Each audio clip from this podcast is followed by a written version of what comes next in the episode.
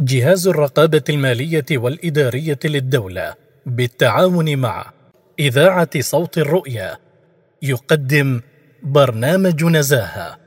فضيلة الشيخ إبراهيم بن ناصر الصوافي أمين فتوى بمكتب المفتي العام للسلطنة.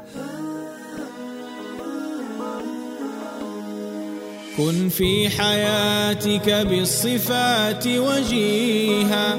عسالك النهج التقات نزيها.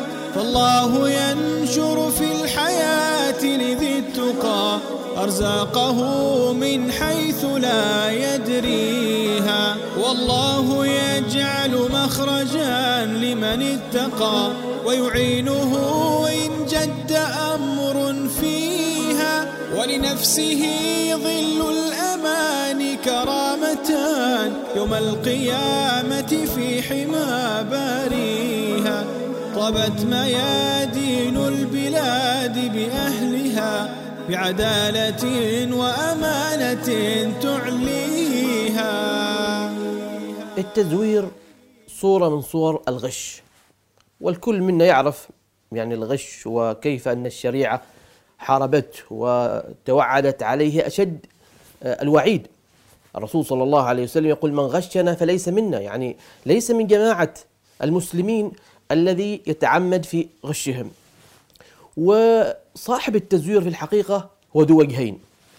لأنه يتظاهر أمام الناس بوجه ولكن في الحقيقة بسبب التزوير في الباطن على وجه آخر. والرسول صلى الله عليه وسلم يقول شر الناس ذو الوجهين. يأتي هؤلاء بوجه وهؤلاء بوجه. والتزوير كلمة كبيرة. يعني لو أخذنا نعدد صور التزوير سنجد كثير الذي يزور شهادة يزور بعض الأوراق يمشي معاملة لا تمشي أشياء كثيرة. والإنسان عليه أن يكون حاضر الضمير. لا يحاول أن يعني يعطي نفسه رخصة لفعل أشياء. الله عز وجل يقول بل الإنسان على نفسه بصيرة. ولو ألقى معاذيره. يعني أنا قبل أن أراقب أي أحد أراقب الله عز وجل. هذا في المقام الأول. ثم يكون عندي مبادئ. لا أقبل أن أتنازل عن هذه المبادئ ولو كان الناس لا لا يروني أو لا أخشى أي مراقبة قانونية لأن عندي مبادئ أعيش بها.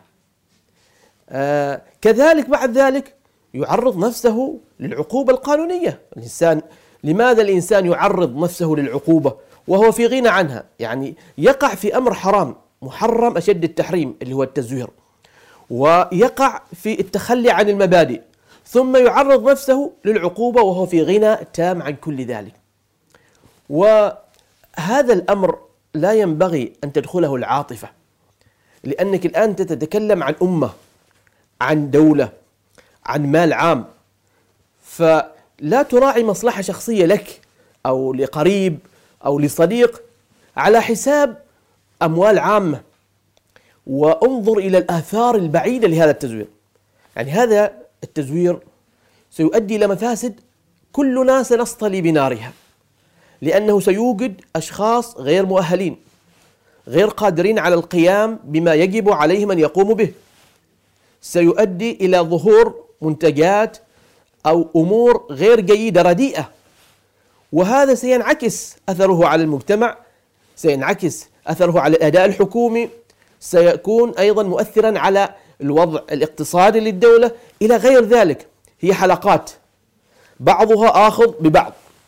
فلا يقول الإنسان هذا خطأ قليل لأن إذا هذا قال خطأ قليل وهذا الثاني خطأ قليل تتكاثر. هذه الأخطاء ونقع في أمور تؤدي إلى ضرر نصطلي ناره جميعا. والرسول صلى الله عليه وسلم قال إياكم ومحقرات الذنوب. يعني احذروا من الذنوب التي تحقرونها وترونها صغيرة. ثم ضرب الرسول صلى الله عليه وسلم مثلا بقوم كانوا في سفر فأرادوا أن يطبخوا طعامهم فتفرقوا فجاء هذا بعود عود من الخشب وجاء هذا بعود وجاء هذا بعود فاجتمعت وأشعلوا النار وطبخوا طعامهم. يعني العود الواحد لا يطبخ طعاما لكن لما اجتمعت هذه العيدان أوقدت النار. فكذلك الإنسان إذا تساهل في التزوير الخفيف تزوير فاتورة بخمسة ريال مثلا سيدفعه ذلك إلى ما هو أعظم من ذلك. فالإنسان يقطع هذا الباب على نفسه. وكلنا حراس طبعا كلنا حراس على هذا المجتمع. يعني لا يكفي أنني لا أزور. أنشر الوعي أتكلم مع إخواني مع زملائي في العمل في المسجد في الملعب في الأمسيات في كل لقاء. يكون هذا حديث الجميع والجميع يتكاتف لأجله. وعندما نسمع أو نعلم عن مزور أو من وقع في ذلك بعض الناس يتكتم عليه. خوف أن تنزل عليه عقوبة. بينما ذلك التزوير يتضرر منه ملايين البشر. نعم أن تنصحه في البداية عسى أن يستجيب وتنتهي المشكلة هذا مطلوب. لكن شخص تعرفه يزور ويستمر في التزوير ويأتي بأشياء تضر المجتمع وتضر الأمة فهو يعتدي على حقوق الأيتام الضعفاء جميع المواطنين. فلا يجوز التكتم أو التستر على من يقع في هذا التزوير أو الغش أو الخداع. فإذا هذا خلق ذميم. لا يليق بالمسلم ولا يليق بصاحب الضمير الحي أن يسلك مسلك التزوير. مهما كلفه ذلك ومهما حدثته نفسه أنه سينال مالا أو شيئا فكل ذلك لا خير فيه ولا بركة فيه. وسيكون في موضع المحاسبة أمام الله تعالى غدا مع المحاسبة الدنيوية في هذه الحياة الدنيا. كن في حياتك بالصفات وجيها. عسالك النهج التقات نزيها.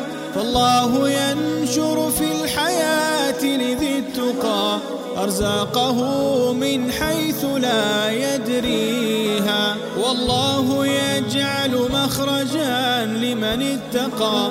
ويعينه إن جد ولنفسه ظل الأمان كرامتان يوم القيامة في حمى باريها طبت ميادين البلاد بأهلها بعدالة وأمانة تعلي